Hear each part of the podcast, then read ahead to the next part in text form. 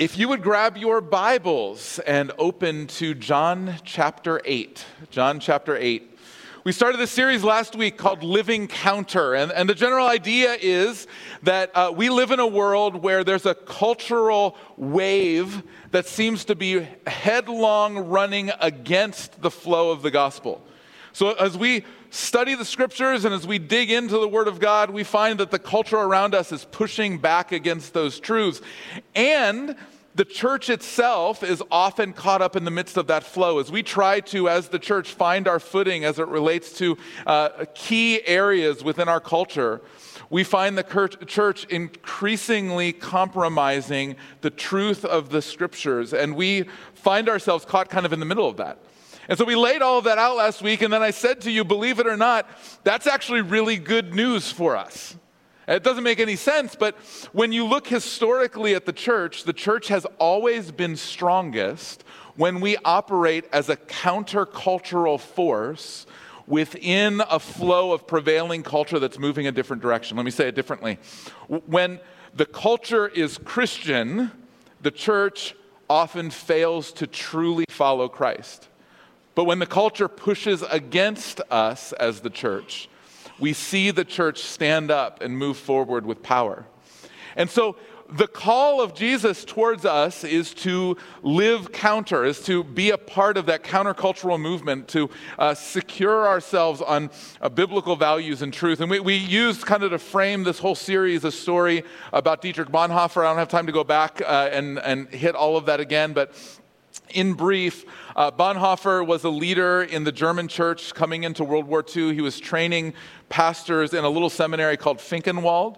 And uh, there were all kinds of people, particularly uh, good friends of Bonhoeffer, who were saying, like, seriously, you need to back off. Like, what you're doing is over the top. The challenge that you're doing, the way that you're pushing people, you're going to drive people away from the church because of how serious you, how focused you are on this. And the story goes that Bonhoeffer took his friend out to a little rise, and um, as they were standing on that rise, they could look to the south and see Finkenwald Seminary, but as they looked to the north, they could see Nazi planes taking off and landing on an airstrip, and Nazi troops mar- marching in formation as they were training. And Bonhoeffer effectively said to his friend, "This must be stronger than that. Th- this little seminary with this ragtag bunch of seminarians must be stronger than this, this incredible military force that's being developed that became known as Nazi Germany and the Third Reich." And of course, if you know history, you know that that is the way that it worked out, that the, the church was sustained and will be sustained. And what we said last week, when I believe deeply to be true, is that the, the, the conclusion is not in doubt. The church will survive this cultural onslaught and every cultural onslaught. The church will prevail because Jesus said that the church will prevail and the gates of hell will not stand against it. And so the church will be fine. The question is, will we be a part of that move? And that's the invitation that I believe this summer has for us as we look at each of these factors. Our goal is to uh, take a series of cultural factors and biblical factors and ask the question, what's it look like for this biblical factor to be stronger than that, this cultural flow that's pushing against us? And so we're going to begin today with a set of factors that I believe are foundational for everything else, kind of the, the primary foundation. We use Psalm sixty-seven as a framework, and we'll continue to refer back to that over the course of the summer. Psalm sixty-seven began with the psalmist saying, "May the Lord be gracious to us and bless us, and may his face shine upon us." And that idea of the face of God shining on us became the framework for all that followed as the psalmist laid out what it looks like for us to be people in the midst of a culture that's pushing against us. But the very first request made after that first verse, that, that framing verse, is that the psalmist said, "May the Lord be gracious to us and bless us, make his face to shine upon us, that your ways may be known on the earth." That's the request, that your ways would be known on the earth. So there's two assumptions found in that request, that your ways may be known on the earth. The first assumption is this, that there's a right way and a wrong way, that there's God's way and there's another way. because if everything was the same, if it didn't really matter, the request doesn't make any sense, right? Why ask God that his ways would be known on the earth if all the ways are the same? So there's at least a foundational assumption by the psalmist that there's a right way, a God's way, that is contrasting with the other way, the, the not right way, the wrong way. But, but here's the second assumption. That your ways may be known on the earth assumes that that way doesn't only exist, but that it's knowable. That we can, through the process of growing in Christ, discover the way of God. That we can understand the truth of God. And so I would say it this way: truth must be greater than lies. Truth must be greater than lies. I don't know if you've noticed this, but we in our culture today have a very interesting relationship with the truth. Uh, there, there's an awful lot swirling around uh, as we try to understand what's true and what's not true. Let me uh, let me illustrate it with a story. Three umpires just had finished umpiring their baseball games, and they were standing in the parking lot having a conversation about how they handled umpiring, you know, kind of philosophy of umpiring stuff. And, and they're standing in the parking lot, and the first umpire says, you know, I, I see it uh, pretty straightforward. I, my job is to get in there behind the catcher, and I get down, and the pitcher throws the pitch, and, and I call it like it is. If it's a ball, I call it a ball. If it's a strike, I call it a strike. And the second umpire said, well, I get what you're saying, but I think you're oversimplifying it, because for me, I get in there, I get behind the catcher, and the pitcher throws a pitch, and I call it like I see it. Sometimes people see it differently than me, and they tell me about it, but I call it like I see it. We may see it a little bit differently, but that's okay. I'm the umpire. I call it like I see it. And the third umpire said, well, those seem to be uh, kind of variations of one another. I think I see it a lot differently than that. I, I, when I go into a game, I get in there behind the catcher, and the pitcher throws the pitch. And as the pitch is coming in, I'm thinking, that ain't nothing till I name it. I'll call it whatever I want to call it, because it's nothing till I call it something. Now, those three umpires represent three different versions of how we interact with the truth. The first umpire is a, is a traditionalist. Uh, traditionalist meaning truth is absolute, it is what it is, and our job is not to change it or interpret it, it's simply to discover it. That's either a ball or a strike. It is or it isn't a strike. That's just the way it works. The second one represents what is normative for most of us. For the last hundred years or so, our culture has been uh, approaching truth from a relativistic point of view. It, it is that it's a ball or a strike based on how I see it. Truth depends upon your perspective. It's very difficult for us as a culture to make any absolute truth claims, because there's always the recognition that somebody may see it differently than I see it. And so if somebody sees it differently, they may have a different perspective, and what's true for me may not be true for them. That's relativistic truth. The third umpire represents a relatively new way of looking at things, popularized only in the last couple decades, known simply now as postmodern truth. Um, it will probably be developed into a fancier name than that at some point in time down the line. But postmodernism effectively says this: it's not so much the truth is out there and needs to be discovered, it's not even so much the truth is out there and we all have different perspectives on it, but truth actually resides within me. And it's in my declaration that something becomes true, which means that my truth and your truth may be radically different from one another, but that doesn't matter because it comes out of me. And if it comes out of you, if it comes out of you, it's your truth. If it comes out of me, it's my truth. So the question is, what do we do with that? How do we live in that kind of a world? Former President Barack Obama gave an interview to uh, David Letterman several years ago. Some of you just shut me off because I said Barack Obama. You need to cut it out, because there's actually good things that all people say if you just listen to them. So listen to, uh, I really wanted to attribute this to Rush Limbaugh to see if you would nod with me a little bit more. But anyway, um, okay, so Barack Obama said this: uh, one of the biggest problems we have with our democracy is the degree to which we do not share a common baseline of facts. Now, that's not a partisan statement. That's just true. Like, whether you're on the right or the left, or like most of us, confused in the middle somewhere, if we don't agree on what's actual reality, it's very difficult for us to operate as a society. Like, we're in this crazy place where, like, there's this group of people over here who believe one thing's true, this group of people over here who believe the other thing's true. They are absolutely contradicting one another. They cannot possibly both be true, and yet both are deeply holding to them. And you're saying, how do we, how do we like, handle this? What do we, what do we do with this? We must have a baseline of facts if we are to operate as a society. But this isn't new. If you go back to Bonhoeffer's contemporaries in Nazi Germany, Joseph Goebbels was the minister of propaganda for Nazi Germany. Goebbels said this: "We do not talk to say something, but to gain a certain effect." Now, knowing Nazi Germany and all that happened under the Third Reich, that's a chilling statement. We do not talk to say something, but to gain a certain effect. And yet, if you remove it from its context, you could place it into any one of our normal interactions on a day-to-day, week-to-week basis. We don't talk to communicate truth, to say something. We talk to gain an effect. We talk to set the environment. Our goal is not to speak in facts. Our goal is to manipulate an outcome. So in that environment, what's true? What's false? But I believe that the argument goes back far further than World War Two. In fact, I would say that this issue of truth and lies goes all the way back to the beginning of recorded time.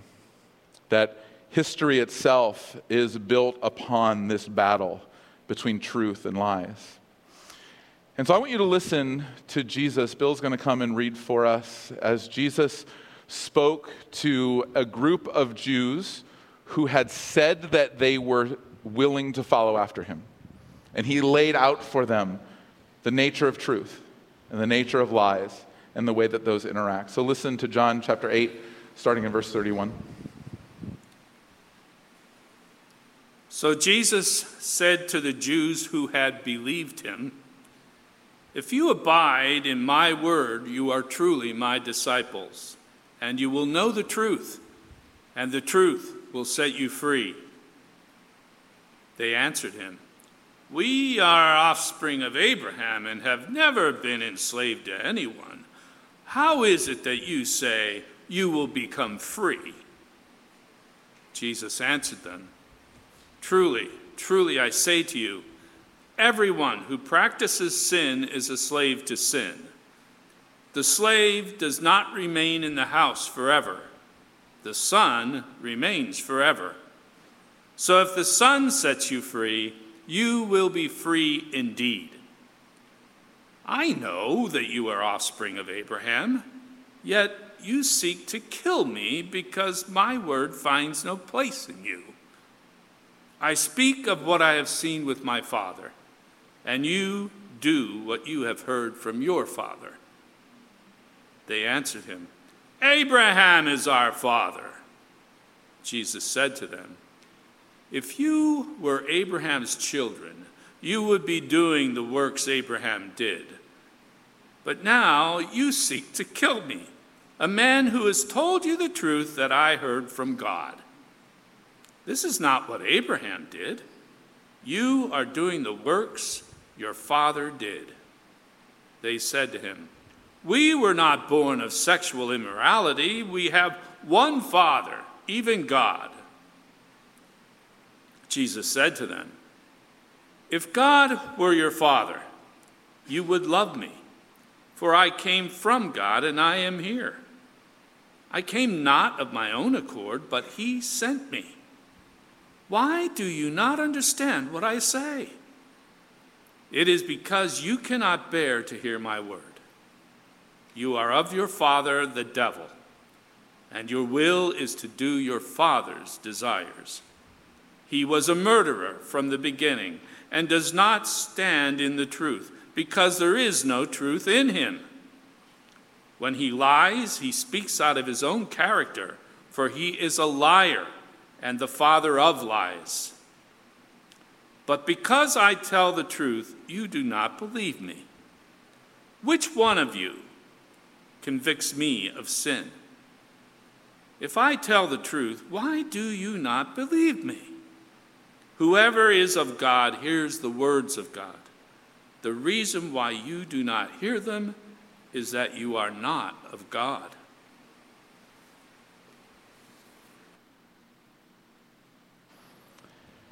Thank you, Bill. Would you pray with me? Jesus, as you prayed when you were on this earth, so we pray.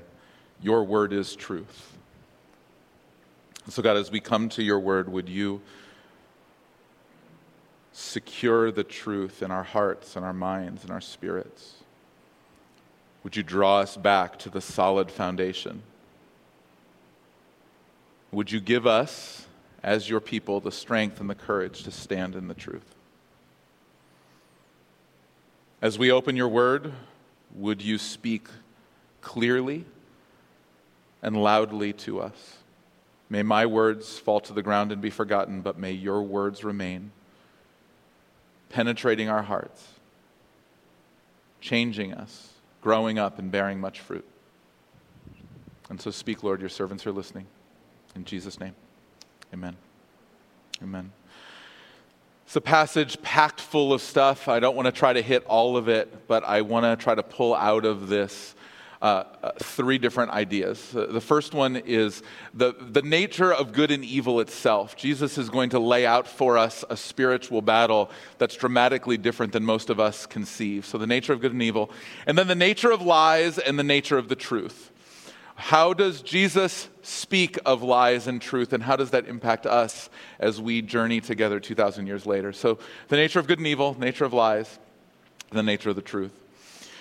So Jesus coming to a group of Jewish professing believers. This is uh, right in the middle of a several chapter narrative where John's laying out for us this idea of uh, a crowd having committed to following Jesus. These are people who had said with their mouth, we want to follow you. M- majority of them coming out of the miracle of the feeding of the five thousand. They had seen the, f- the bread and the fish multiplied and thought, like, this is a good deal, following after Jesus, because you like get fed. Like this is this is good. We like this. And so they, they had jumped in and began to follow. And Jesus is seeing that their roots aren't deep. And so uh, like systematically over the course of these several chapters, he just is like like peeling people off. You know, there's like sending them away, sending them away.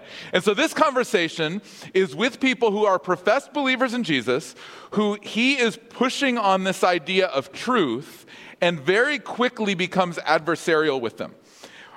But it's fascinating because he starts out with this um, th- this very well-known statement. The end of verse thirty-one going into thirty-two. If you abide in my word, you are truly my disciples. You will know the truth, and the truth will set you free. You've probably heard that over and over and over again in your life. You will know the truth, and the truth will set you free. Now keep in mind, he's talking to Jewish people, the majority of which are Jewish leaders who would have been trained in the Old Testament, who would have had the first five books of the Bible memorized, and many of them having the entire scriptures memorized. You will know the truth, and the truth will set you free. And they answered him, we're offspring of Abraham and have never been enslaved to anyone. Anybody read the Old Testament? Like, talk about an interesting perspective of truth, right? Like, we're, what do you mean? We're the nation of Israel. We've never been enslaved by anyone. Like, have you read Exodus? Because it's kind of all about your slavery, right? Like, have you read the rest of the Old Testament? Because it's all about this cycle that you're in of being free and then being enslaved and being free and being enslaved. Like, what, what do you mean you've never been slaves to anyone? See, what, what Jesus is saying is, is there's a kind of freedom that you're invited into as the people of God, and their response shows that they're not tracking, right? They have a different definition of slavery and a different definition of freedom. And this should relate to us, because when you hear the truth will set you free, if I was going to bring fifteen of you up here and have fifteen of you give fifteen definitions of freedom, we would probably be able to summarize it right around the idea of freedom means I'm able to do what I want to do. I'm able to do whatever I desire to do without restriction. I'm able to do anything. That's what it means to be free. But that's not what Jesus meant.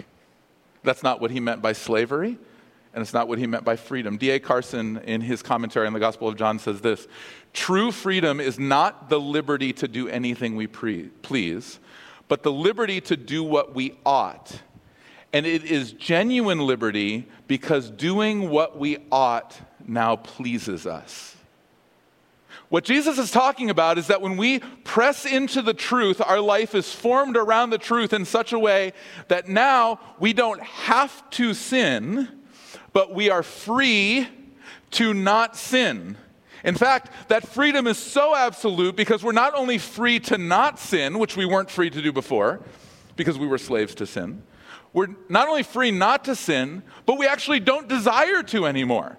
That our our Our desire, our, our ought, has shifted, where now it's not just an obligation to not sin, but it's a desire to not sin. That's how Jesus defines freedom. But those who are listening to him define it dramatically differently. And in this process, Jesus has framed for us a spiritual battle that's dramatically different than the way that I typically see a spiritual battle.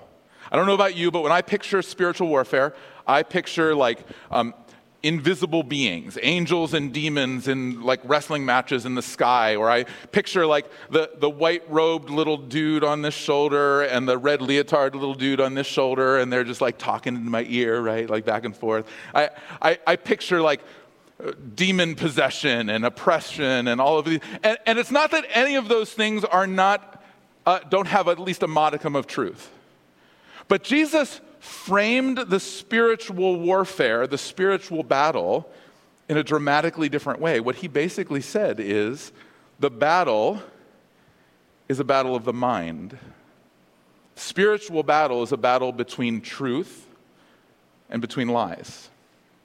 Look at, if you go down to verse forty-four, look at the way that Jesus speaks about these lies. He says, you are of your father, the devil. It's one of the things, by the way, top ten things you don't want to hear Jesus say to you is, you're of your father, the devil. Ooh, ouch, that hurts. You're of your father, the devil, and your will is to do your father's desires. He was a murderer from the beginning and does not stand in the truth because there is no truth in him. When he lies, he speaks out of his own character, for he is a liar and the father of lies. What Jesus is doing is exposing for us the way spiritual battles happen.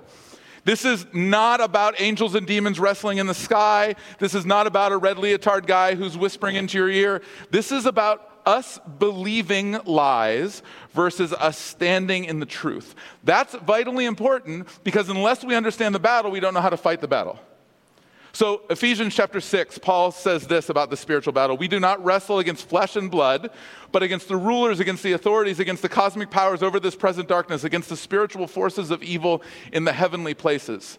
What, he, what he's saying is there's a battle that's happening, but if we take flesh and blood weapons against it in the midst of a spiritual battle, we'll always lose because it's the wrong battle. I'm going to try to illustrate this with a contemporary example and try not to offend too many of you. We're going to see if I can if I can pull this off. Um, one of the things that's happening in the news right now is the U S is in the process of withdrawing troops from Afghanistan. You probably heard that. We've had troops in Afghanistan for almost twenty years straight since nine eleven. And that those troops were placed there as part of this kind of broad category called the War on Terror. You've probably heard that phrase, the War on Terror. Here's the question that I have for you. As we withdraw troops as a country, did we win the War on Terror? It's an interesting question, right? Like, we, by placing troops, not just in Afghanistan, but all over the world, and acting in certain ways throughout the world, we certainly limited the impact of terrorist activity broadly and certainly towards the United States. So we limited the impact. But did we conquer the idea of jihad? Well, no, because jihad is ideological. And you can't fight an ideological battle with a tank. Like, it doesn't work. You can't drop a bomb on an idea. And so what you have is a flesh and blood battle where actually the battle is ideological. I, I say all of that not to make any kind of a political statement. I don't know that I would have done it any differently, as much as I just look at it and say, that's what happens to us when we think we're in a flesh and blood battle, but actually there's something under the surface that's happening spiritually. If, if it's a battle of truth and lies, and we're not aware of the fact that the lies are the weapon of the enemy, we miss it. We miss what's going on in the world around us. So what are the nature of these kinds of lies? Well, Jesus says, you are of your father, the de- devil. And he begins to reference back in this brilliant way to a story that all of them would have known, Genesis chapter three. So uh, I'm going to ask you to go ahead and turn to Genesis chapter three. And, and as you get there, we're going to read a familiar passage in just a second. I, I want to say up front, Um, this is one of those passages that we read, and it's, it's a little confusing to us from our modern perspective, because there's a talking snake, which is already a little bit, it feels like a Disney story already, right? There's a talking snake, and there's fruit, and um, we, we don't know, like, eat the apple, don't eat the apple, are eating apples bad? Does that make my iPhone evil? Like, you know, I, the answer to the last question is probably yes, but anyway, we'll deal with that at some other point in time down the line. Like, it, it's just weird, right? And you don't, like, there's this question of, how do I place this historically? And I'm not here to answer that question this morning. If you were hoping for that, sorry, that'll be like culture and theology down the line or something. Well, let me simply say this, that throughout history, theologians have looked at Genesis chapter three, and what all of them have agreed upon is that it's true. They haven't all agreed on what that means, but they've all agreed that it's true, that this is the way that we should see the battle between good and evil, and the way that we should understand the work of our enemy, Satan. And so as we read the story, I, I don't want you to get caught up in, like, did this really happen? Were Adam and Eve real people? What was the tree, and is it still out there somewhere? And what happens if I eat that fruit? And, like, don't worry about that. Uh, just listen to the story and understand the truth behind the story. Let me read for you, starting in Genesis three, verse one. Now the serpent was more crafty than any other beast of the field that the Lord God had made. He said to the woman, did God actually say, you shall not eat of any tree in the garden? And the woman said to the serpent, we may eat of the fruit of the trees in the garden. But God said, you shall not eat of the fruit of the tree that is in the midst of the garden, neither shall you touch it, lest you die. But the serpent said to the woman, you will not surely die. For God knows that when you eat of it, your eyes will be opened. You will be like God, knowing good and evil.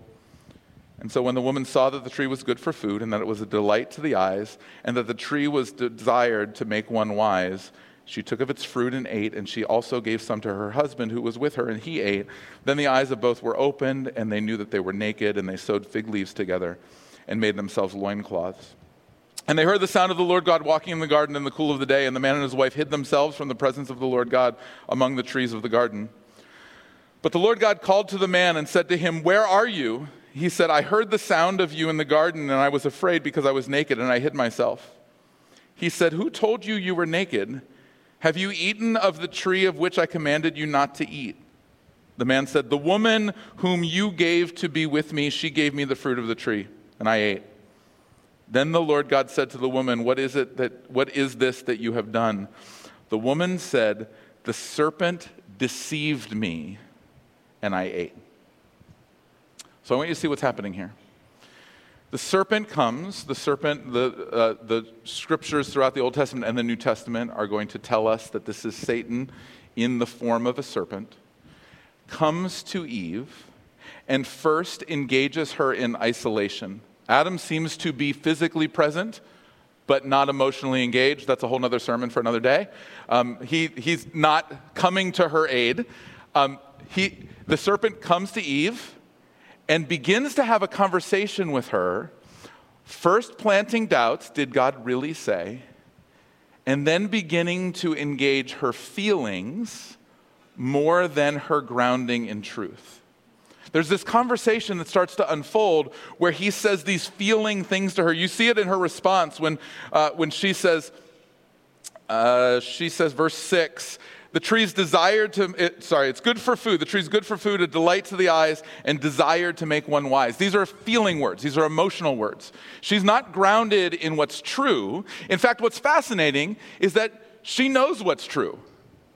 But what has sidetracked her is the lie. Dallas Willard, in his commentary on this whole interchange, says this: when Satan undertook to draw Eve away from God, he did not hit her with a stick, but with an idea. The battle here and throughout history is ideological. Satan comes and plants doubt. Did God really say? Interestingly, Eve has good doctrine. God did say, you shall not eat of the tree that is in the midst of the garden. Neither shall you touch it. God didn't actually say that. Like a good theologian, she's adding stuff to God's word. That's another sermon for another day. You shall not eat the fruit of the tree that is in the midst of the garden, neither shall you touch it, lest you die. She, she's telling the truth. She's grounded in what's true. But she clearly does not have the emotional connection with the God of the universe who desires to dwell with her. Her experience is not of the fullness of God because she's longing for something more. She's longing for something else. Dallas Willard's book, Renovation of the Heart, does an incredible job of talking through this idea of truth and lies. But there, there's another book that I've recently discovered by a guy named David Tackle. It's uh, kind of an obscure book. Uh, it's called, the, the. let me get the title right in case you're going to look it up later. It is called The Truth About Lies and the Lies About the Truth. Th- this is what Tackle says. Doctrine is no match for the lies we learn from experience. Those who trust their doctrine and willpower to keep them afloat are in far greater danger than they could ever imagine. And just think about that. What Tackle's saying is that the way that we engage this spiritual battle is not to simply know the truth, but to live in embodied experiential truth in relationship with God. That apart from a relationship with God, if all we have is doctrine and willpower, we are going to ultimately be in trouble. We will be susceptible to lies because lies are going to play on an emotional side of us that our doctrine may not touch unless it's embodied. If, if we don't have a full experience of the person and work of Jesus, we will tend to be distracted by lies. Why are lies so effective? Well, the, the short answer is because we're human. See, there's, there's this ability that we have as humans that is unique within all of creation. We can hold in our minds both what is true and what is not yet true, which means we're constantly able to hold what is true and what is not true conceptually. It's the idea of being able to picture the future that sets us apart as one of the things that sets us apart from all the rest of creation. And it's that function that's both our great strength and our Achilles heel.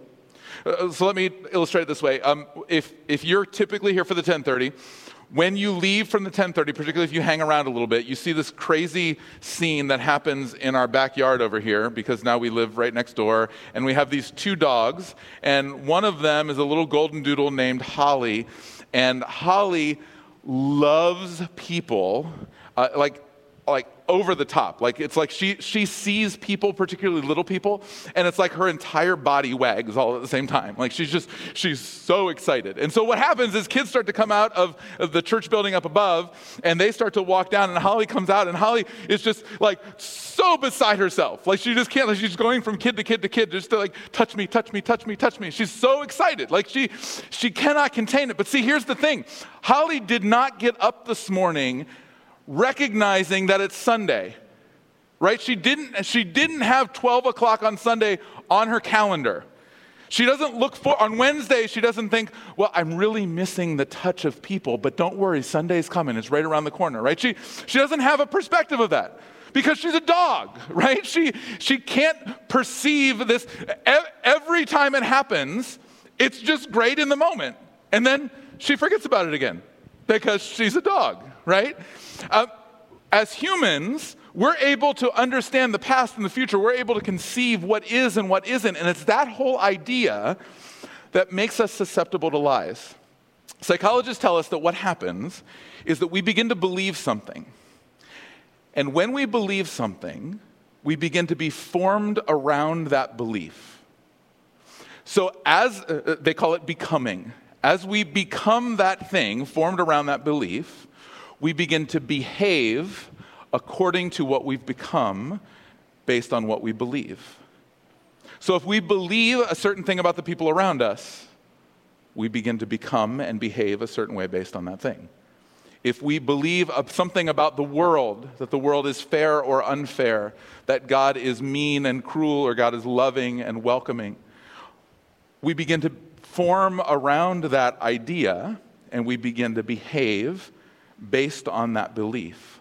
Lies are insidious because they form us. Over time, we become a people of the lie instead of people of the truth, because we form. And so just like in Genesis chapter three, there are these common lies that Satan has told throughout history. Lies like, is God really like that? Nature of God and identity of God. Is that really God and is he really like that? And nature of man and action of man. Who am I and what am I like? So you see, Satan coming to Eve says, did God really say? Like, really? Is God really like that? Does he really have your best in mind? Are you sufficient as you are, or don't you need something more? Wouldn't it be better for you to understand good and evil? W- wouldn't, wouldn't it be better for you to be able to be like God instead of like you? See, these lies uh, underneath the surface become things that we, be, we become formed around, and then our behavior begins to emerge coming out of it. Lies form us, but truth also forms us. So what's the nature of truth? Well, uh, let's hit another Willard quote because you need a couple Willard quotes this morning. Uh, Dallas Willard says it this way, truth reveals reality, and reality can be described as what we humans run into when we are wrong, a collision which we always lose. I love that. So, so l- let me describe it this way. Um, if belief transfers into becoming, which transfers into behavior, this process of truth versus lies might look like this. So um, I know right now that I'm standing on the ground. But say Tiffany started talking to me and just kept saying, Brian, I think you can fly. You can fly. I know you can fly. I'm sure of it. See, so what happens is as the lie takes root, I start to believe, hey, you know what? I think Tiffany's right. I think I can fly. I'm fa- in fact, I'm pretty sure I can fly. And so then that belief starts to give way to a becoming. I start to be formed around that idea. So now here I am walking on the ground, but I'm starting to think, man, I think I could probably fly. Why am I settled with being on the ground? Because I could probably fly. I, in fact, I, I have a desire to be in the air. I think I'm created to soar, not simply to be stuck to the ground, right? So I've become in a certain way. And then after a period of time, behavior will ultimately follow. At some point in time, I'm going to say, I'm sick of the ground. I'm going up to the roof and I'm jumping off and flying. And then what happens? Reality can be described as what we humans run into when we are wrong, otherwise known as the ground, right? Like, as soon as I hit, all of a sudden, the lie is exposed and the truth comes to the surface. A collision in which we always lose, yeah, right, right? So that, that same idea happens every time we have truth and lies coming against one another. John chapter fourteen, Jesus says, I am the way and the truth, and the life. The claim of Jesus is not simply that he tells the truth, but that he is ultimate reality that we should be forming our lives around. So think about that. If Jesus is himself the truth, it's in following Jesus, meditating on Jesus, pursuing Jesus, doing the things of Jesus that would form us belief into becoming, into behavior, into being the people of God. So uh, let me illustrate this for you. We, we could take like uh, two hours and talk through this throughout the scriptures. I'm going to take mercy on you. So we're just going to hit one passage. So go to Psalm one nineteen. If you don't know where Psalm one nineteen is, Psalms are in the middle of the Bible, and Psalm one nineteen is really, really long. So if you start flipping, you will find it really, really quickly around the middle. Uh, so Psalm one nineteen, I just want to show you two verses, beginning and most of the way through Psalm one nineteen. Familiar verses that you've probably heard before. I'm going to start with Psalm one nineteen, verse eleven. The psalmist says this, "I have stored up your word in my heart, that I might not sin against you." You may have memorized it or heard it. "I've hidden your word in my heart, that I might not sin against you." What the psalmist just said is that believing gives way to becoming, which gives way to behaving. Do you see it? I... I have stored your word in my heart. I've believed it. I've meditated on it. And as I've meditated on it, I've become a certain way. My life has changed and formed around the truth of the word so that my behavior would look like what you desire of me. I've hidden your word in my heart that I would not sin against you. What the psalmist is telling us is that the word is a purifying agent in our life. When we know the word, meditate on the word, stay in the word, are grounded in the word, we live holy lives. And because we're good enough to be holy, but because the word forms us. Because Jesus himself, as the truth, forms our lives around his truth. Let me show you one more. Uh, flip back to uh, Psalm one nineteen, verse one oh five. Another famous verse that you probably know. "Your word is a lamp to my feet and a light to my path." So now what the psalmist is saying is that this idea that we have of being able to uh, understand and conceive the future is now formed around the truth of God's word so that we know the direction that God's calling us into because of his word. When we're grounded in the truth, we're able to see what's out in front of us, and we're able to see the direction that God's called us into. Now, sometimes that that light, the word of God, is a spotlight that shines way out. And sometimes that light is like a little lamp that only shows us the step that's in front of us. But the word of God always shows us what we're to step into, always shows us what's next. As we're grounded in the word, it's not just our present that's being formed, but it's actually the direction of our life that's being formed. What the psalmist is saying is that we have to do more than just recognize the lie. It's vitally important that we recognize the lie. We need to recognize the lie. But that's not enough. If we just recognize the lie, we're still not being formed. We recognize the lie, but we also embrace not just true doctrine, but embodied truth. Truth that forms and shapes us. One more Dallas Willard quote. This is a dense one, so stick, try to stick with them if you can. Uh, Willard says this, "Christian spiritual formation is inescapably a matter of recognizing in ourselves the idea systems of evil that govern the present age and respective cultures that constitute life away from God. The needed transformation is very largely a matter of replacing in ourselves those idea systems of evil with the idea system that Jesus Christ embodied and taught with a culture of the kingdom of God."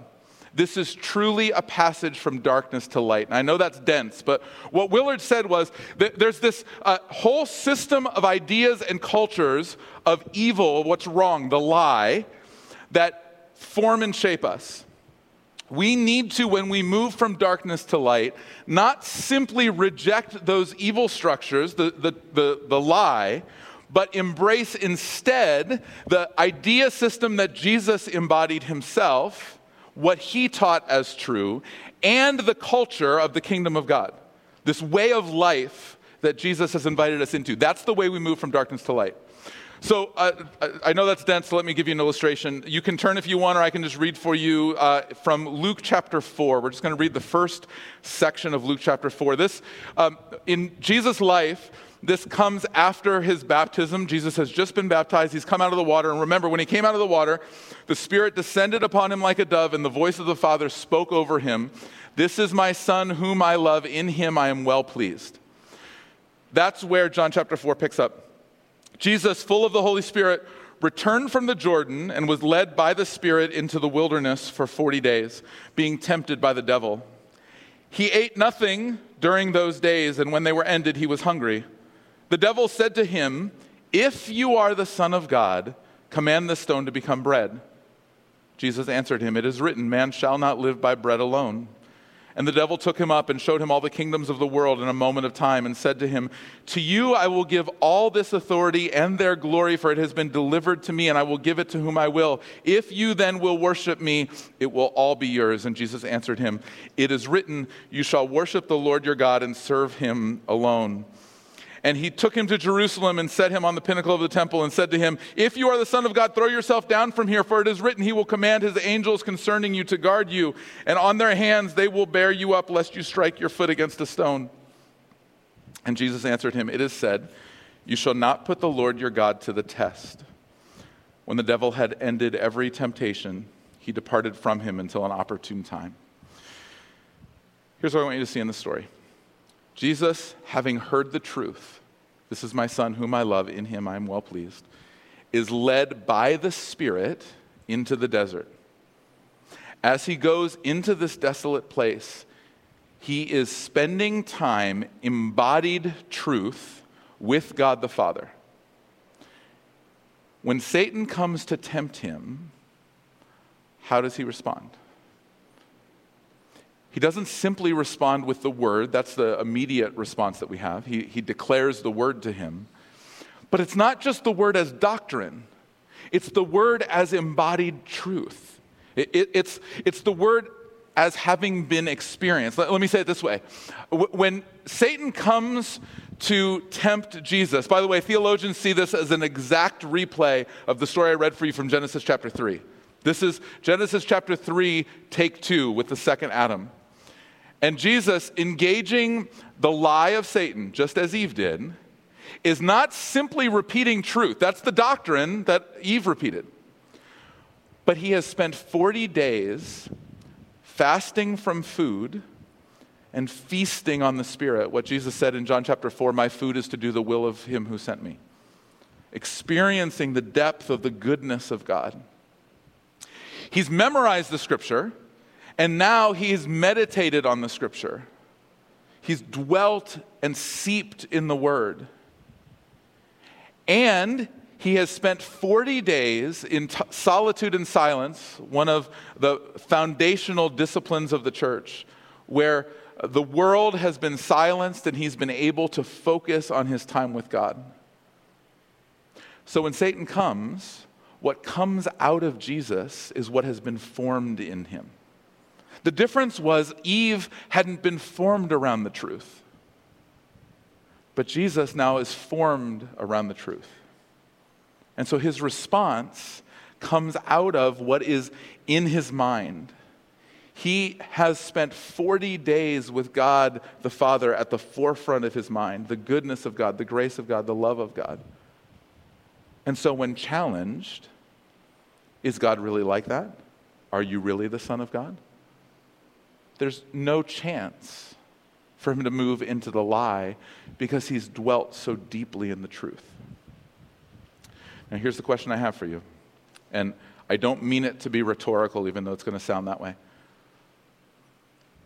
Whose responsibility is it to curate the thoughts of your mind? Who, whose responsibility is it to be in the position of Jesus when the lie comes? And see, the tricky thing is we want it to be somebody else's responsibility. Like, I want God to uh, be so in charge of me that he erases my mind and he puts the good stuff in. Like, I just, I, I want to passively just, like, be reprogrammed. That'd be great. Or I really want to trust somebody else to be able to curate the thoughts of my mind. I, I have good and bad news for you. I am not able to control your thinking. It would be really fun, but it's not a good idea for any of us. Like, who's responsible to curate the thoughts of your mind? You. I'm responsible for my mind. You're responsible for your mind. Which is why we talk all the time about spiritual formation. It's in the practices of God through community as we interact with truth under the power of the Holy Spirit that we are formed, and that happens over a long period of time. It doesn't happen immediately. But over time, as we dwell with God and we experience his goodness, we begin to be shaped. And maybe it's fasting, maybe it's Bible reading, maybe it's prayer, maybe it's meditation. And you you say, well, uh, my goodness, this is a huge book. Like, how do I, where do I start? It, if you will be formed around it, one verse is plenty. Start there. You don't need to know all this yet. It's going to take time to get all the way through this, but don't just know it. Allow the truth, what you believe, to be what you become, to be how you behave. And then if you start with one verse, you're in good shape.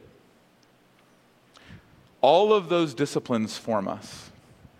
But understand, so do Netflix, and so does Facebook or Twitter or Instagram or whatever your thing is.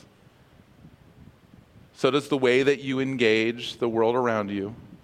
So do all of your hobbies, all of your eating habits. They all, all of it's formational. Whose responsibility is it to curate?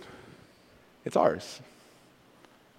Saved by grace, we are invited into a process where God is doing this work in us as willing vessels.